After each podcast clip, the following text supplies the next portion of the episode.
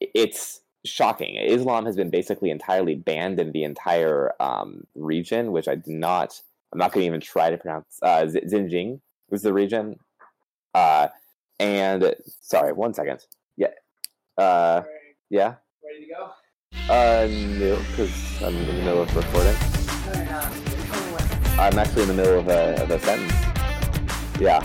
Hello, viewers. Me. Sorry.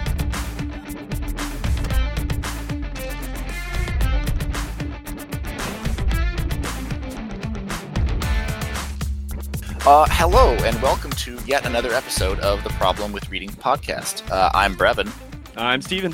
And I'm Sam. and this is season two. Woo! Insert special victims unit sound effect here. Yes. It's bigger, it's better, um, and it's less maniacally focused on one single book. Um, and that's probably not going to be the best for our intellectual growth, uh, but maybe more fun, a little bit quicker. Mhm. you know my family listens to this sometimes and every single time the feedback is wow that was a good podcast except for the part where you talked about macintyre just do the which like all of it, unfortunately. yes um, so we are we are moving in that direction uh, we've got some some media of the social variety in the works facebook maybe twitter we'll have sam run the twitter that'll be good for his brain I feel so Um, used by the corporate machine. I didn't Sam- even know about this, so Sam This is the first already agreed to be our our social media meister. Um, and if I we have links, definitely cannot. we'll put them in the description uh, when we have them. Uh, also, planning a lot of special topics like Marvel, college, the Eastern Orthodox versus the true Mother Church divide, et, et No cetera. bias there at all. Whoa. Um, Whoa. uh, Sam, what are you looking forward to in season two? what am I looking forward to in season two is being here dutifully every single week Absolutely, for the That rest sounds of about the right. season I can't while think of. I'm- across the pond. what we'll we need uh, we appreciate your sacrifice. You're, you're willing to get up at three o'clock in the morning every single week. That's the plan, and my No. roommate will appreciate it too. What we Oh, need to do is is get Sam to um, record like dispatches from from England, and then he and, and we can just like insert him at the end or at, at the beginning. That would be brilliant. Like have like a wartime correspondence sort of thing, like with sound effects in the Oh, background. that would be incredible. Yeah, yeah. You're you're reporting from the uh, desiccated ruins of the Anglican Church. I, Oh, I mean, I'll let you know how Descartes doing over there. Um, Yeah. Considering that's what I'm going to be studying. A lot of oh Descartes. boy. Why? Every, well, because I'm taking Descartes. Why not? Kant. Everything between everything between it's basically you know the U Scholars Modernity class. Uh-huh, yeah. It's like that, but actually learning philosophy. So what I'm how- hearing, no, no, no. But we just read MacIntyre. What you're actually learning is just this bastardized, broken language of individualism, with necessarily the conclusion of nihilism. Like I that's what you're. that I think that Kant brings something a little bit better than that. Does he? Does I, he though? I think Does so. he? Brad Okay, so- yeah, he probably does. Yeah, that's So- that's, Yeah. that's fair. So I was at the Chesterton conference, and the overall winning clerihew, which is a, uh, a short, badly written poem about um, a biographical figure, uh, was um, the following: Kant, a savant, ain't a saint. Ooh. Whoa. Yep. I feel like that one deserves some snaps. You know, you got to snap it out. Okay. Um, so so uh, we're on season two. We're doing articles. We got all that coming up. Um, but I just have one question for you guys. So we haven't talked in like three weeks, four weeks. It's been a while. Um, I mean, I've I've been, been, questioning your guys' existence at this point. I mean, I don't see you, and I'm not hearing from you. I, I don't know if you're if you exist or not. Sam's going to find all about that with his Descartes class. Well, you can't see me right now. That that It- is. I could just be an AI. Oh, Sam, Yeah. are you sure of that? I could have some binoculars just staring at you right now. What? Sorry, man. Okay. Um, well, my Uh. my my question was that since I haven't had you guys to talk to, I've just been building up all this premium content, content, content, content, and I have like like at least three little stories um, to tell. Maybe we'll split them out. Maybe I'll just interrupt you at random points to to to stick it into this podcast. Um, But- well, we could just like, record them here and then stick them into future podcasts, so then we have good stories forever instead of Mm. fizzling out in three weeks. That's Ooh. true. But see, my life is just so exciting that I, I know I'll I will always my life is a content generator. Like, yeah, I'm I, I was born for this. But but on that on that note, uh, um, being born for this, uh, a man was was born to enjoy good brews. Uh, Steven, what are you drinking right now? That wow. Uh, yes, I knew that question was coming, but it, that that was a very roundabout way. Uh, right now, unfortunately, I am not drinking a brew. I am drinking some tea and honey uh, because I have a cold and have a sore throat. So that's uh, that's what's keeping me going this this podcast. Hey, Steven, Hey, Brevin. have you ever heard of the turn of phrase "brew a pot of tea, brew a cup of tea"? Oh, that is that is a good point. I guess now, I, whenever I hear brew, I just think, oh, beer. Very disappointed.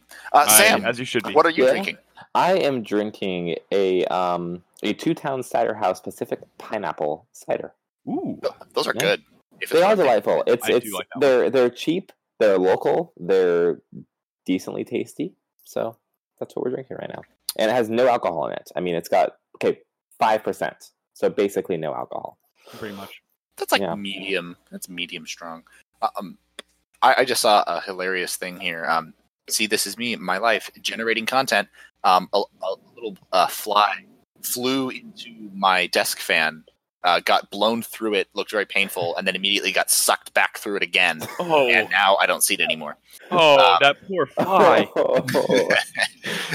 it was it was pretty great. Um, but as for what am I drinking right now? Pretty I am great. drinking some uh, smooth, smooth Evan Williams bourbon. Um, I found a 1.75 liter handle at the store. Um, and I know that's redundant, but I just learned what the difference between a fifth and a handle is. So that's very exciting for me.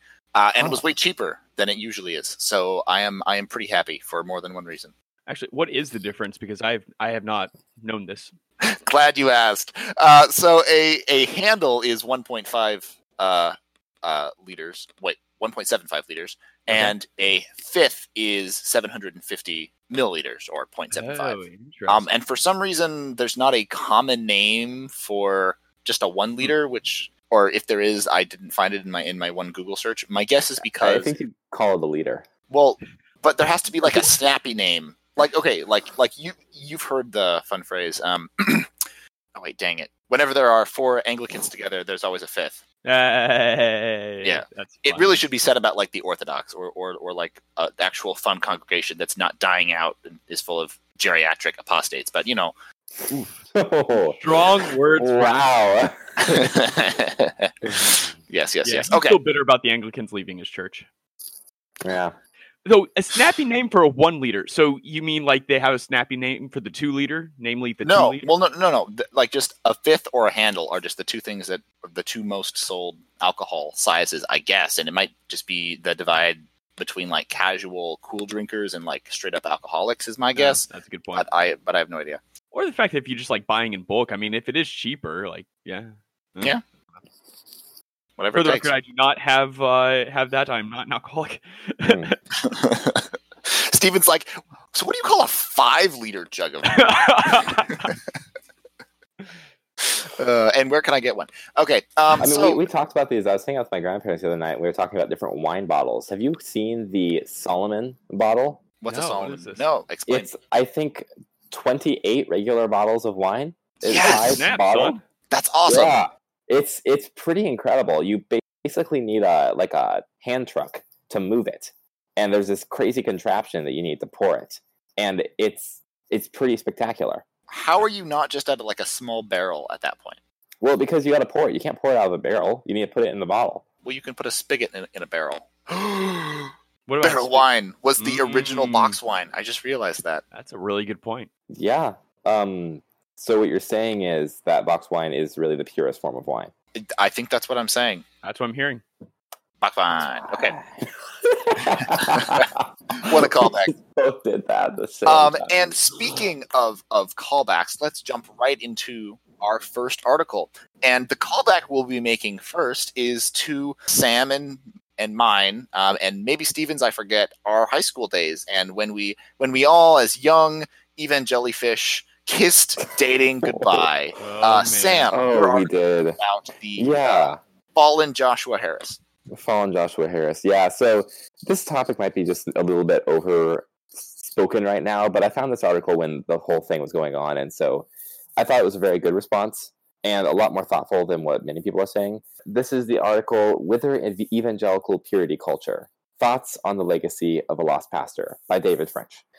Uh, I like David French. I've put a couple of his articles on here. Um, but this is a good one where he kind of walks through what who Joshua Harris is for those who are not familiar with him, and then talks about what the impact of his actions is going to be. So first of all, Josh Harris. He explains who Josh Harris is. He was a base. He's basically a mega popular evangelical author and pastor. In his, I think it was early 20, 20s, he wrote the book I Kissed Dating Goodbye, which became very popular in evangelical uh, youth circles. Sold almost a million copies, and it was incredibly influential in the growth of purity culture. Now, lately, in the last couple weeks, well, actually, backing up a little bit, about a year ago, Josh Harris came out and talked about how he was actually going, he was investigating whether the book had actually done, had good results or whether there were some unintended consequences. He ended up releasing a documentary which in which he interviewed people who claimed to have been hurt by the contents of that book. Uh, the book basically claimed that individuals or high schoolers should not, or Christian high schoolers at least, should not date. It's the title. They should court, which basically is going on dates with the opposite sex, but with parental supervision, parental approval at all times, parental supervision, uh, never kissing, never no no kind of any physical affection until the wedding day. And that was the whole end goal was that they would get married. You would go on and have this perfectly happy marriage um, because your parents had guided you the whole time and you had never made any bad decisions. So David French has a bit of experience with this culture, with the purity culture. Um, he was actually a youth pastor in 1998 for a brief brief period of time. Uh, he was a youth pastor at an evangelical church where he came into the church in I think May, early summer, and the youth of the youth group had declared it no date 98, meaning inspired by this movement, they were not going to go on a single date. There was not going to be a single date in the entire youth group for the year. And French then goes through the motivations of this, the cultural motivations behind the purity movement. He talks about how parents, the parents these kids grew up in the 1960s and 70s. Uh, many of them came out of those years hurt by bad relationships, hurt by making poor decisions in those relationships and they wanted something better for their children. As they told their kids these stories and gave them warnings against being hurt relationally, being hurt even sexually, the kids naturally took that up as an aim, as it almost being a cool thing to stay pure. The problem with this is that there was kind of a dark side to it. Uh, David French talks about, or he he uh, quotes Katelyn Beaty, another writer, who has called this the sexual prosperity gospel. Basically, a lot one of the undercurrents of the purity movement was that if you wait until marriage to have any kind of sexual relations when you get into marriage it'll be better. It'll you won't be tarnished or dirty from all those past partners you've had. Therefore coming into marriage it will just be so much better the best sex in the world and you're going to have a happier healthier marriage. And she points out how that's a very questionable message it's it's got lots of undercurrents with the prosperity gospel and it's really not not consistent with the gospel. There's no purity that comes from forgiveness in Christ from that because you, if you were to sin sexually, that's a stain that you carry with yourself forever. The David French talks about how many people use this logic to say that if they were if they made one mistake, if they slipped up once, then they were stained, they might as well fully indulge.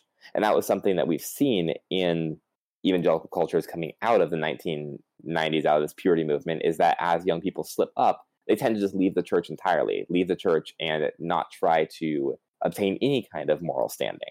French ends by calling for an end to legalism. He basically says that we're supposed to embrace the forgiveness found in Christ instead of trying to legalistic trying to legalize sexuality in our youth. He ends the article by saying how Harris repented of his legalism, uh, which he did when he made that film he apologized for this book hurting people. He ended up actually having the book pulled from uh, pulled from the press and disavowing the ideas in it, saying that that is not what can build a sustainable um, marriage. The difficult thing is that over the last or over the last couple weeks, Harris has also declared that first of all his marriage is ending, him and his wife are separating, and he has left the church. He no longer believes in, or he no longer call himself a Christian.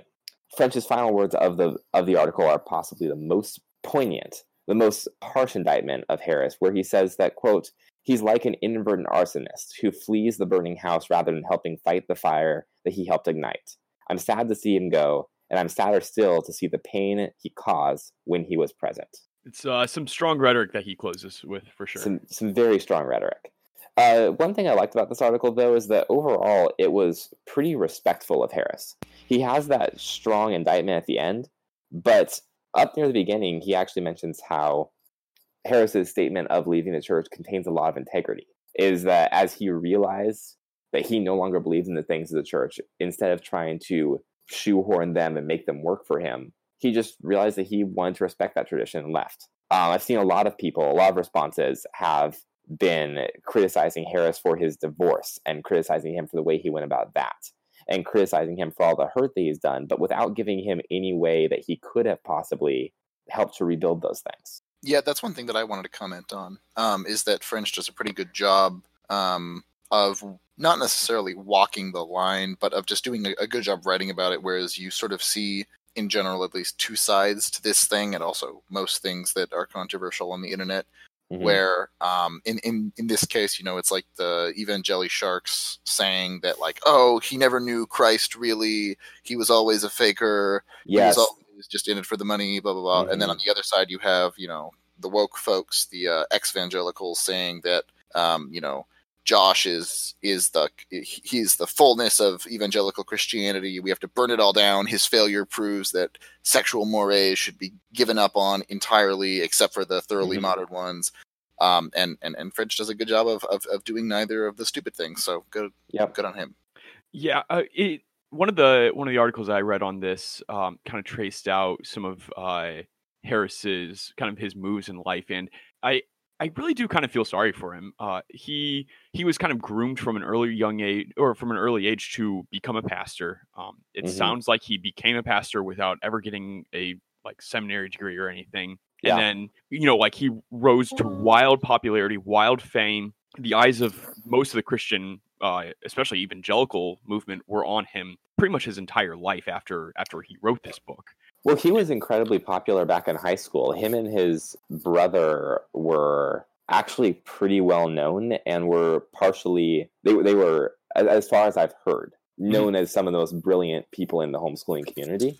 Oh wow. And they were kind of they kind of helped make homeschooling legitimate to the rest of the world as they you know were accomplishing real world tasks um, or feats. I don't know exactly the details of it, but they had several academic accomplishments in high school that kind of really helped le- legitimize the homeschooling movement.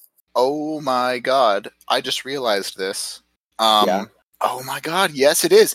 Did you guys read the book "Do Hard Things"? Yeah, yeah. It's the same Harris. Yes, it's, really? it's Harris's younger brothers. They were literally groomed, all of them, to be like. Wait, who? Which younger brothers? Just Joshua Harris's two younger brothers, or two of them. I don't know how many there are. Alex and Brett. Alex and Brett Harris. Yeah, wow, geez, groomed, groomed, and they're like Disney child stars, basically. Yeah. And it sounds like drugs. at this point, the the hot take on the article I was reading was that he never really got the chance to question. Uh, he never really got the chance to wrestle with a lot of these issues. He was just kind of repeating a lot of the stuff that he was taught, and he mm-hmm. clearly, brilliantly, I mean, this thing sold like hotcakes for a reason. Uh, yeah. But he never had a chance to really wrestle with a lot of these issues, and so mm-hmm. I think there was a big scandal in his church. Um, there was. Some, yeah, yeah, and some people started saying like, yeah, maybe you should actually go to like seminary and you know get qualified, and he did. And I think I'm. This is my own hot take. I'm guessing at the seminary he realized that there was a lot in the Christian um, kind of narrative that he wasn't necessarily on board with or he never really knew about or you know any number of things but that's mm-hmm. it sounds like that was where that was the the real breaking point because he stepped down shortly after that i believe yeah yeah i was just going to say it's also possible that he wasn't given access to the internet till he was 23 and that's really when the the turning point started harsh harsh but fair but uh, two two brief comments I want to make on this. Uh, first, um, I don't remember if it's the the French article that makes this timeline. Um, but unless I miss my guess, I think Harris is actually sort of was towards the tail end of a big purity culture movement, or maybe the second wave of it. Hmm. Like, because I Yeah. remember high in high school days, Joshua Harris was a big thing, but like purity balls were less of a thing, and purity rings were were a thing, but less of a thing than I've read they were allegedly um, in the past. So it's just Yeah, interesting to see him as sort of maybe the final gas, not necessarily the final gas, but one of the last big movements in a decades long struggle of evangelicals to define some kind of sexual ethic and, and Yeah. frame it in modern language. Yeah, Thanks. so let's put this in timeline. I got the timeline a bit wrong. He wrote the book in 2003 when he was, and it came, or it was released in 2003. He was and he was 21, right? 21. Yep, he was 21 at the time. Yeah. The one other thing, just to, to add a final um, tail end here, unless something, unless someone else has something, there was also a a couple weeks back. I'm fairly certain I commented it commented on it on the podcast, um, but a New York Times opinion piece talking about um, a person who I believe grew up in purity culture and then broke out, went the opposite direction, and found both of them wanting in the end. Of um, found them both uh, without sufficient meaning generation qualities, maybe. Um, both sort of legalistic, both very shallow, both very without, um, both without metaphysics, leaving their their Mhm. experiences as much as one would experience in um, a metaphysical wasteland. Uh, you could say. Mm, Um, now that's a callback. that is a callback. But all that to say, French doesn't necessarily provide a way forward. That's not his job in this article, obviously. I don't know where I was going with that. But anyway, it it's uh yeah, you know what? I, I'm just going to give up while I'm somewhat ahead. Uh, I guess something tertiary to this. Um, kind of there's there was another big splash made a couple of days ago with uh, I think one of the Hillsong, Yep. uh, a leader or a I band missed leaders. this. Uh, apparently he has apostatized as well. Um, And David French has showed up with an article about that too. Oh, I really? skimmed Who, it. who is it? oh, I don't know. I don't I don't follow Marty something. Sampson. I want to say his last name was Sampson. Pretty sure his Marty first name was Sampson. Marty. 'cause- Oh, 'Cause I was Marty like- Sampson then. Like, who would name their child Marty? Like, that's just mean. So I remembered it. Yeah, uh, uh, maybe they were huge fans of uh, Back to the Future. Um, but yeah, apparently he fell away. Although I, I, I feel somewhat bad because I, I really don't like kind of glorifying in, in the anyone's fall or anything. I, I think there's something quite sad about it. Um, Uh huh. but I recall looking at his objections. Uh, apparently, he posted it was, a, it's on an Instagram post or, or something like that, and it was just this very, very cookie cutter, just like problems that like any intro to theology text would just immediately address and and do away with. Um, Yeah. and it, it just very very shallow issues that he apparently thought was like a big deal and that no one was talking about and i just remember thinking like dude like literally any branch of christianity you want to go protestant catholic orthodox all of them have spent so much time discussing these really like certainly tricky issues but like this is not this is not caused as th- this should not cause as much consternation as you claim right now like you if you had read a little bit more maybe maybe you'd be better off Uh, so what I'm hearing is uh, his parents homeschool him for like 36, 42 years and finally gave him access to the internet just a couple weeks ago. He found an atheist YouTube channel and it just shattered his faith. Um, is is what I'm pretty sure the the, the uh, line of events there was. Um, but speaking of of faith, uh, Stephen, I believe you have an article about the uh, the the faith that many atheists uh, must uh, confirm are they if they are to be true atheists. I do indeed. Nice transition. Um, so today's article uh, features uh, David Bentley Hart again, who I think I've brought up uh, once or twice before. I, I have something for uh, philosophers that have three names apparently and are named David. Uh, so uh, this this individual is quickly climbing the ranks of my favorite theologians, um, and he has an article called "God, Gods, and Fairies." Which discusses the frequently made claim by popular atheists concerning the nature of atheism, namely that belief in God is akin to belief in fairies or other mythical beings. Uh, a slightly more highbrow but no less annoying claim is that there is no difference between not believing in God and not believing in Zeus, often coined in the catchy phrase, everyone's an atheist, we just go one God further. Ha ha ha ha ha.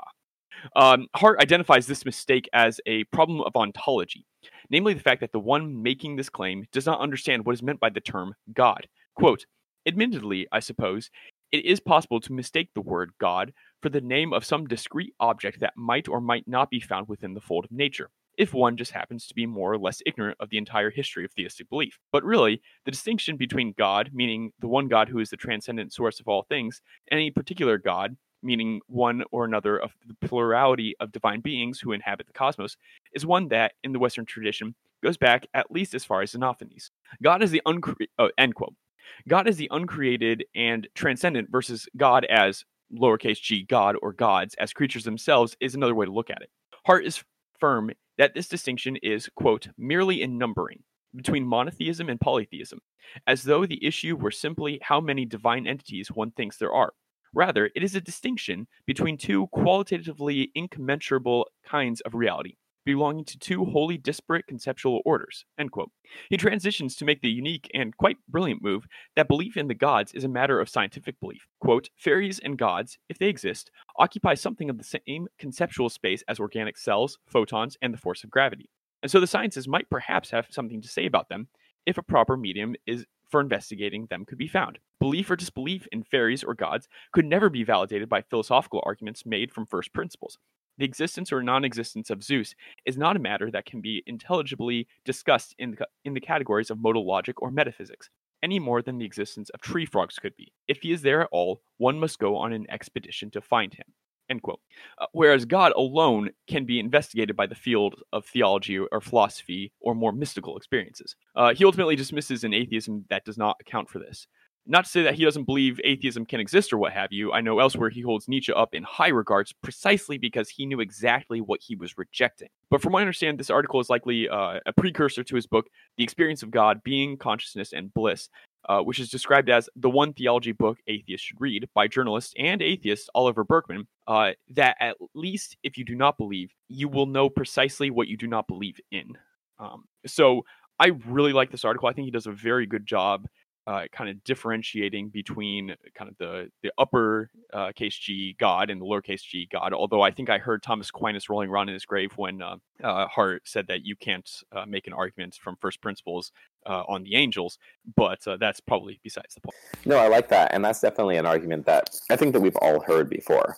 Yeah, is is that you know God's just you know a mythical creature because it's a lot easier to attack that version of God. And so if you turn him into that, it's very, very easy to make an argument against it. Yeah. Um, well, it's an easy trap to fall into from a theistic perspective, in that a lot of times, a lot of the the rote teleological or cosmological arguments were given, um, especially kind of at a more young age, is well, God explains the existence of the universe. Yes. Or God is, you know, like look at nature around you. How can God not exist? Which Hart actually pretty uh, candidly rejects and says like, no, that's called a demiurge. That's called a an architect. Huh. That is not God. Now he doesn't reject God as creator, but he says that God God is in essence like the the being of all beings. He is that from which all being comes. Um, without him, there is no being.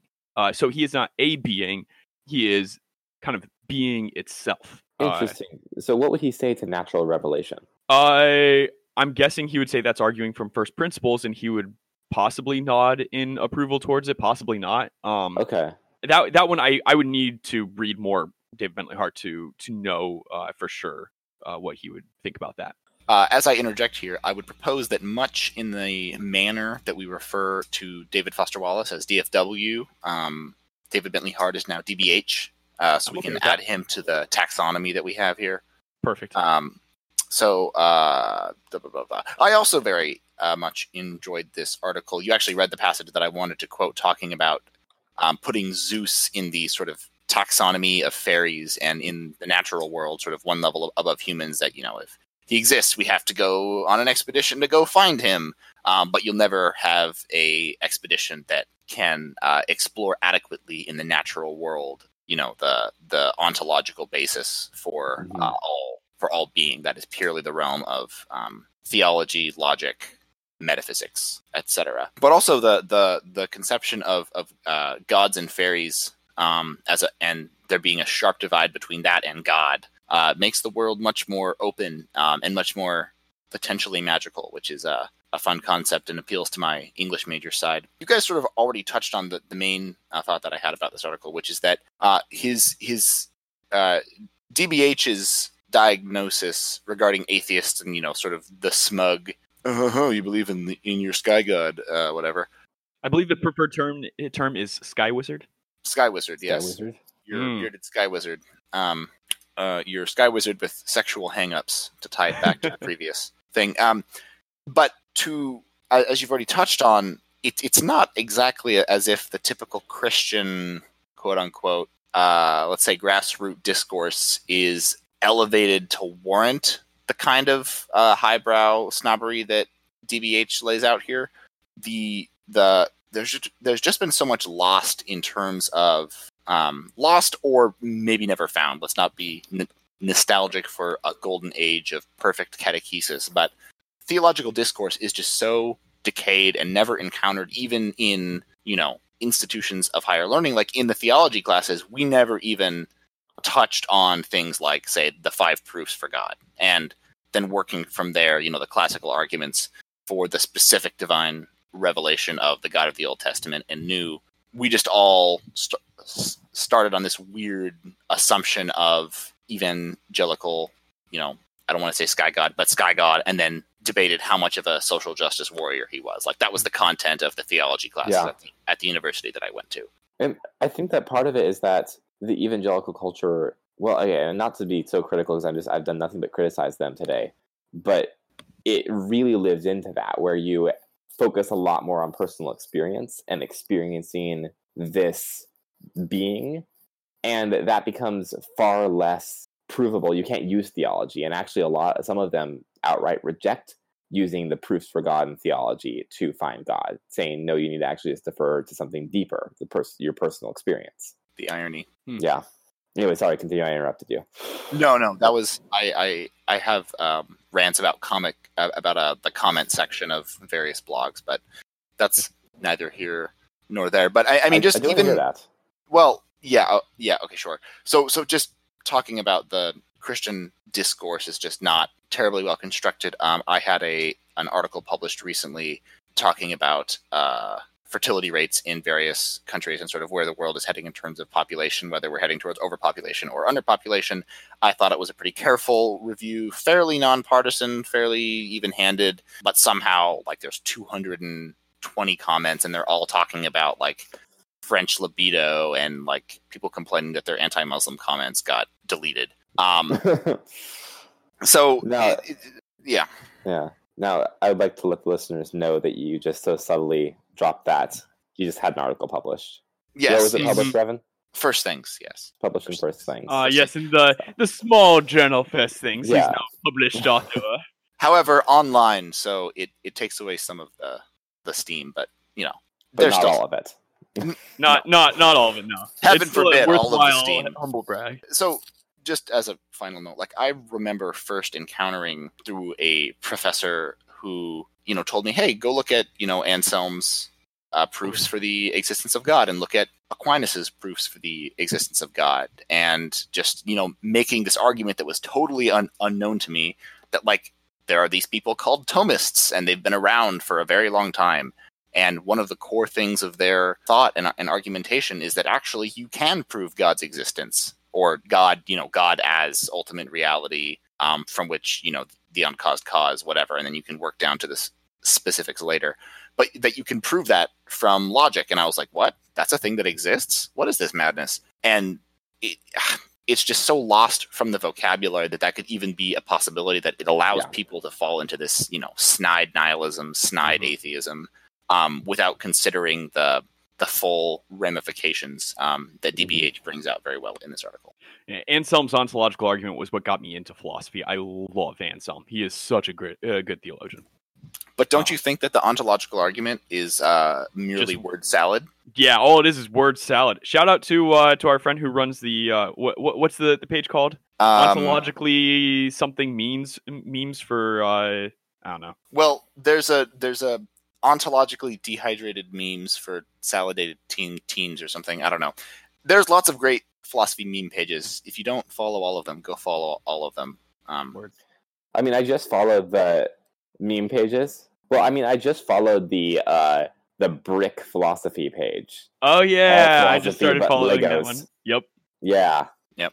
Which, speaking of pages to follow, like, favorite, and subscribe uh, our uh, our new Facebook page or whatever. Our you do. new completely blank Facebook page that yes, we're it's very blank. We but it have a will have this episode. page. Sam, do you need to read all of the things we put in the group chat. I'm not. Is- I'm working. so are we. Okay. So, but speaking of working, some people would very much uh, not like to work at all. In fact, they see work as drudgery and toil, uh, not ennobling, but in fact, um, um, um, wage slavery as as the product not of just how the world works and you know the production of value for other human beings, but as a grave evil. And those people are socialists. And my article is uh, when did everyone become a socialist in New York Magazine? It's rather long, but quite interesting look at sort of the social sphere of the uh, rip roaring, unionizing, very active, fancy dressing Democratic Socialist of America socialites in New York City. It documents sort of the rise of these new socialists, uh, very, uh, at least in large part, highly educated young New York folks, is what the article focuses on, though it's only fair to note that the Democratic Socialists of America, the political party slash um, beer club, kind of unclear, uh, grew from 6,000 to uh, 56,000 in like two years since Trump was elected. So the I don't have a whole lot to say here, except that it should be vaguely required reading for for people who just want to understand sort of one of the political, economic, social undercurrents of our current debate, especially if you're anywhere near Twitter, because these people are on Twitter. Um, they're m- most of them probably are the extremely online type.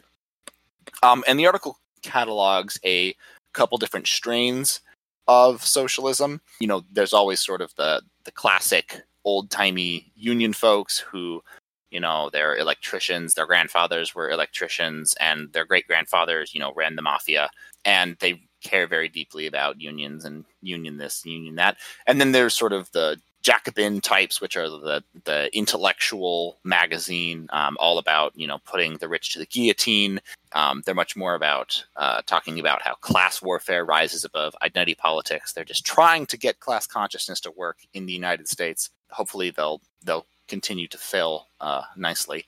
Um, and then there's uh, the intersectionality theorists who you know combine class and race and gender, sexuality, etc much more focused on that angle. And then there's the most interesting strain, um, mostly because I vaguely keep track of them somewhat, um, which is Dirtbag Left, probably kind of a subset of the Jacobins in that they're not much about identity politics, very crass, very rude, um, very nihilistic. Chapo Trap House is sort of the podcast for this crew. Um, it's quite amusing. They they they do good um, uh, Call of Cthulhu campaigns actually. Very very funny.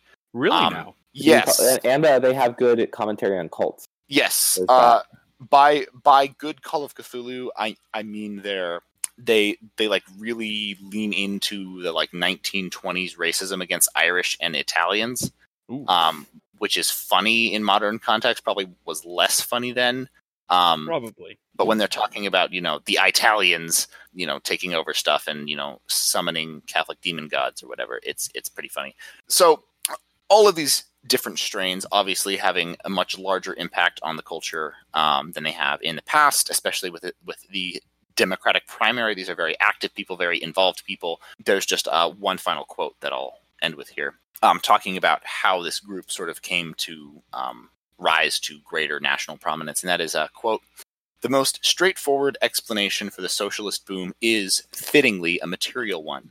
Saddled with student debt and thrust into a shit post 2008 economy, millennials were overeducated, downwardly mobile, and financially insecure.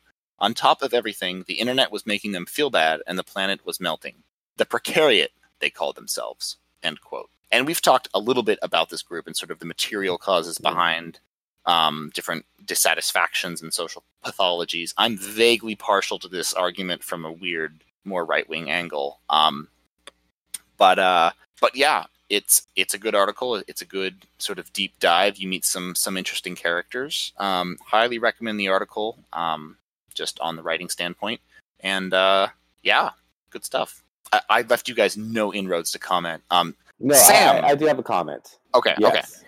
Um, well, my only comment is I, I want to apologize to all of our the, the the subset of our listeners Listener, were- listener. uh, sorry, our listener out of the three to listen to us because he is a he or she, not discriminating here, is a diehard MacIntyre fan for the Marxist stuff, and then just realize some disturbing news that we are not in fact Marxists. Ooh, we're sorry about that. Oh, Yeah. I feel like we just led that person on.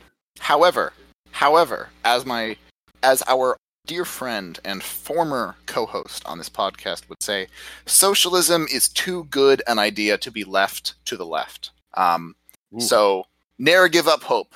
Maybe one day we'll circle back around to socialism of a more feudal type, which is the only proper kind, as we all know. We may yet, Mr. Frodo. We may yet. That was good. so just oh, to that one listener, just hang on. We'll get there. Stephen, I can always count on you to like say that was a thing and make go. you, you broke up on me again, but I'm I for the impression I'm getting is you're counting uh, counting on me to say something intelligent, uh, which will I'll, I'll take my best stab at it. One of one of the interesting things I've been percolating. This will uh, somewhat be related to my rant, I think. Um, the reaction. It, it kind of you you can hardly read an article anymore without Trump coming into it, especially if it comes uh, or if it's discussing politics at all. And this one is certainly no exception. Um, and apparently, a lot of um, kind of the pushback uh, from both uh, Trump's admittedly disgusting uh, platform, and also from the clear failure of the Democratic Party to beat this obviously disgusting platform, uh, kind of resulted in socialism. Now, this article did add nuance and say that like Bernie Sanders is getting onto the uh, the stage even before the whole Trump hullabaloo thing. That is an indicator that there is a rising interest. But I still find it so interesting that uh, I suppose I find it ironic that that somebody who is so hated still dictates the the the very the the decisions um that the people who hate him make and i i find that fairly disturbing honestly that like th- these these people that are clearly kind of jumping onto this more radical ideology are doing so partially in their own words. They they they credit trump to this um this disgusting human being who they don't or the the this person who they find so disgusting. They give him credit for getting there. It, it's just kind of this weird paradoxical um sort of situation that I, I i read in that sorry that's another one where there's like no inroads uh that's just an, that's it, it, it's it's a it's just a strange observation that so much of Mhm. our political sphere and people's very worldviews are getting dictated by this person love him or hate him uh they're allowing him to dictate their worldviews I mean, on the positive side, just think we are living through like 8 billion academic articles that are going to be written using Trump as a case study in like 50 years. That is true. Although with that, I just respond. that You know, the whole "may you have an interesting life" is viewed as a curse. I I kind of agree with that. I just want to live in the golden age of the Mm. Cold War. That was a good time. yeah, was back in the like, days The where the party sort of worked. yeah, true. Yeah. The party sort of worked because if we didn't, we'd get nuked. Maybe that's the real guys. The real answer has been with us the entire time. The Saint Seraphim option, and that's a callback. Uh, speaking of callbacks, they do get really annoying sometimes, and when things annoy you, you want to rant. Steven, do you have Oh. a rant? Oh, buddy, oh boy, do I have a rant. Um, actually, this is this is uh, a relatively minor thing. Uh, arguing with people on the internet. Uh, I I uh, frequent uh, Reddit every so often, uh, mainly our Christianity. Uh, actually, recently I had to stop because I was getting so irritated. Uh, uh, different articles will come on our Christianity, and and um, several of them, or two of them in particular, uh, caught my eye. Now, I am by no means a hyper conservative. I don't even consider myself conservative most of the time. I consider myself moderate. Uh, but I I almost with people who kind of veer both far left and far right, I I just enjoy kind of poking at them and seeing how far they'll go. And uh, in, in two of them, uh, one of them was on uh, the the ICE uh, camps in the border, and the, another was on gun control. And in both of them, there was this uh, uh, this fear. I think that that is the best way to describe it. Um, in some, I think in one case it was actual fear that this person uh, this was on the gun control um, debate, uh, and this person was saying that they lived in fear of a mass shooting. And I tried to say, well, you know, you actually studies have shown like they've they've done you know the numbers, they've crunched the numbers, and you have a greater chance of getting hit by, by lightning than being victim in a mass shooting. So you know that's I understand that you're going through this, but under like just realistically speaking, you don't actually have to be afraid of for this. Um, and in the ICE uh, think it was uh, concerning. eh, They were using the analogy of concentration camps, and I, I said like, look, that's that's very fear-based rhetoric. Uh, th- they are they're not concentration camps. They are horrible camps, and they need to be improved greatly, obviously. But they're not concentration camps.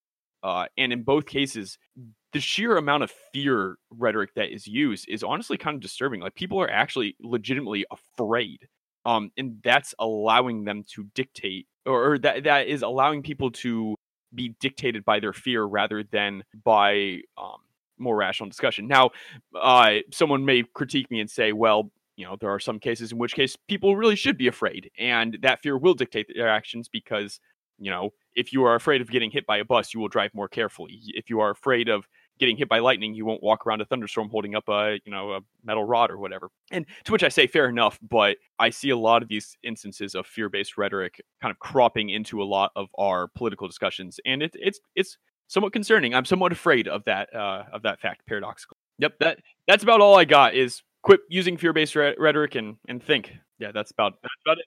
Yep. Well, uh, speaking of of thinking, um, I read a great history book called uh, King Leopold's Ghost recently, and it's all about King Leopold. I think the first, maybe the second at most, of Belgium, and his uh, fun murder garden in the Congo. So massive depopulation, which you can read as forced labor, lots of warfare, just straight up murder, incredible resource theft, and just cruelty on a nearly unimaginable scale. Um, the estimate runs like 10,000, or sorry, 10 million dead Jeez. um, on account of, of his policies. So basically, a, a Holocaust. Um, actually, more than one, one and a half.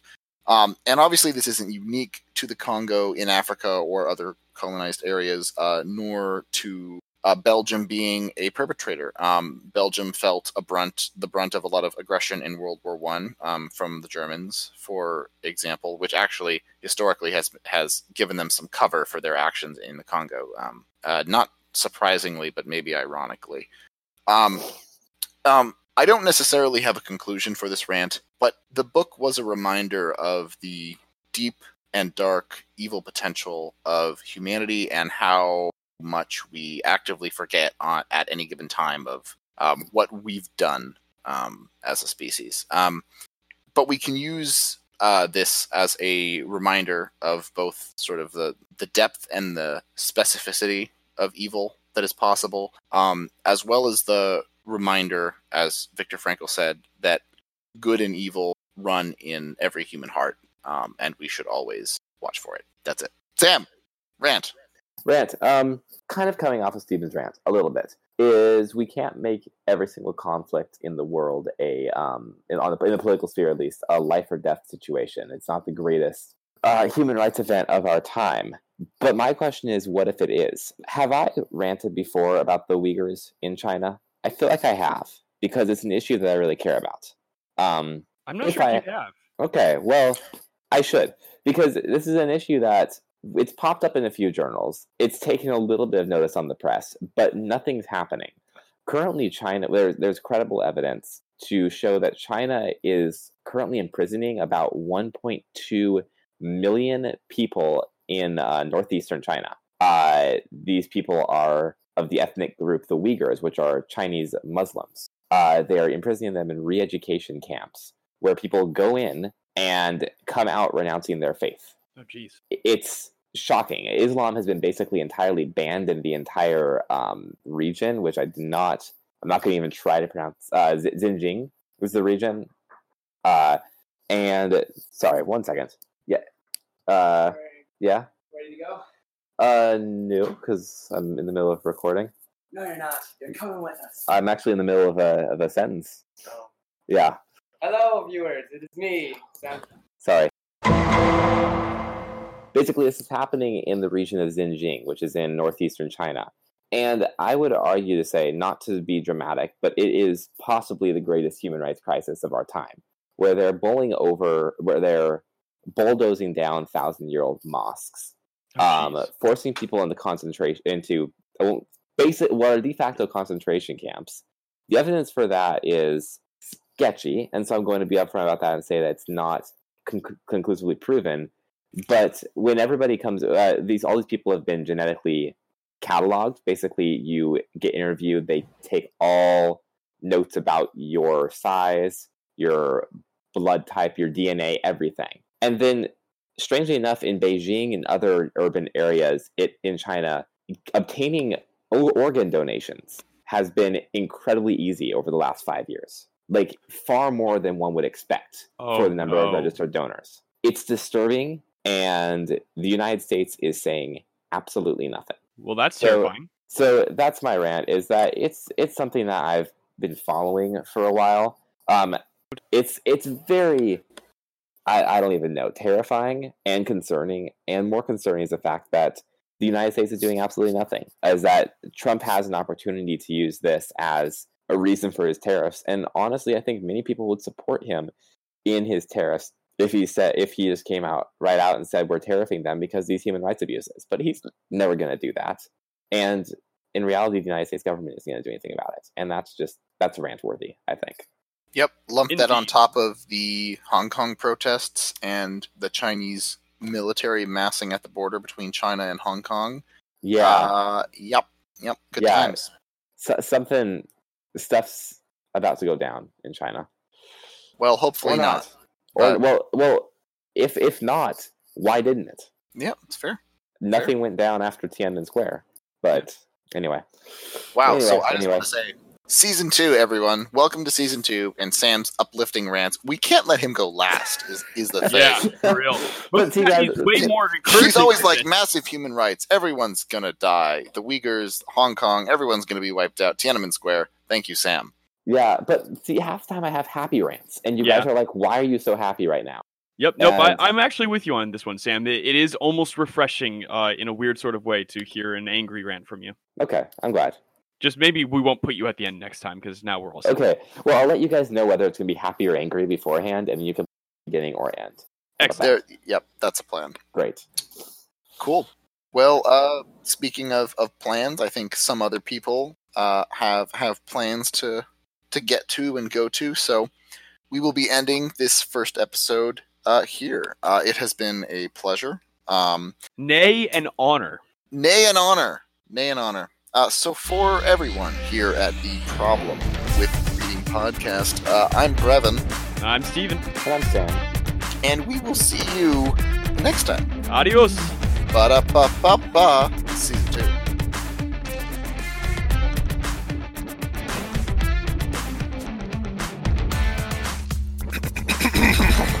well, um, we'll find our, our opening bit somewhere, somewhere in there. I'm sure we'll say just like one or two snappy lines. Maybe they can't, you know, fit in, so we have to just throw it to the beginning and cut out all all context. Um, That's what we always bank on. that's what we always bank on. Um, but anyway,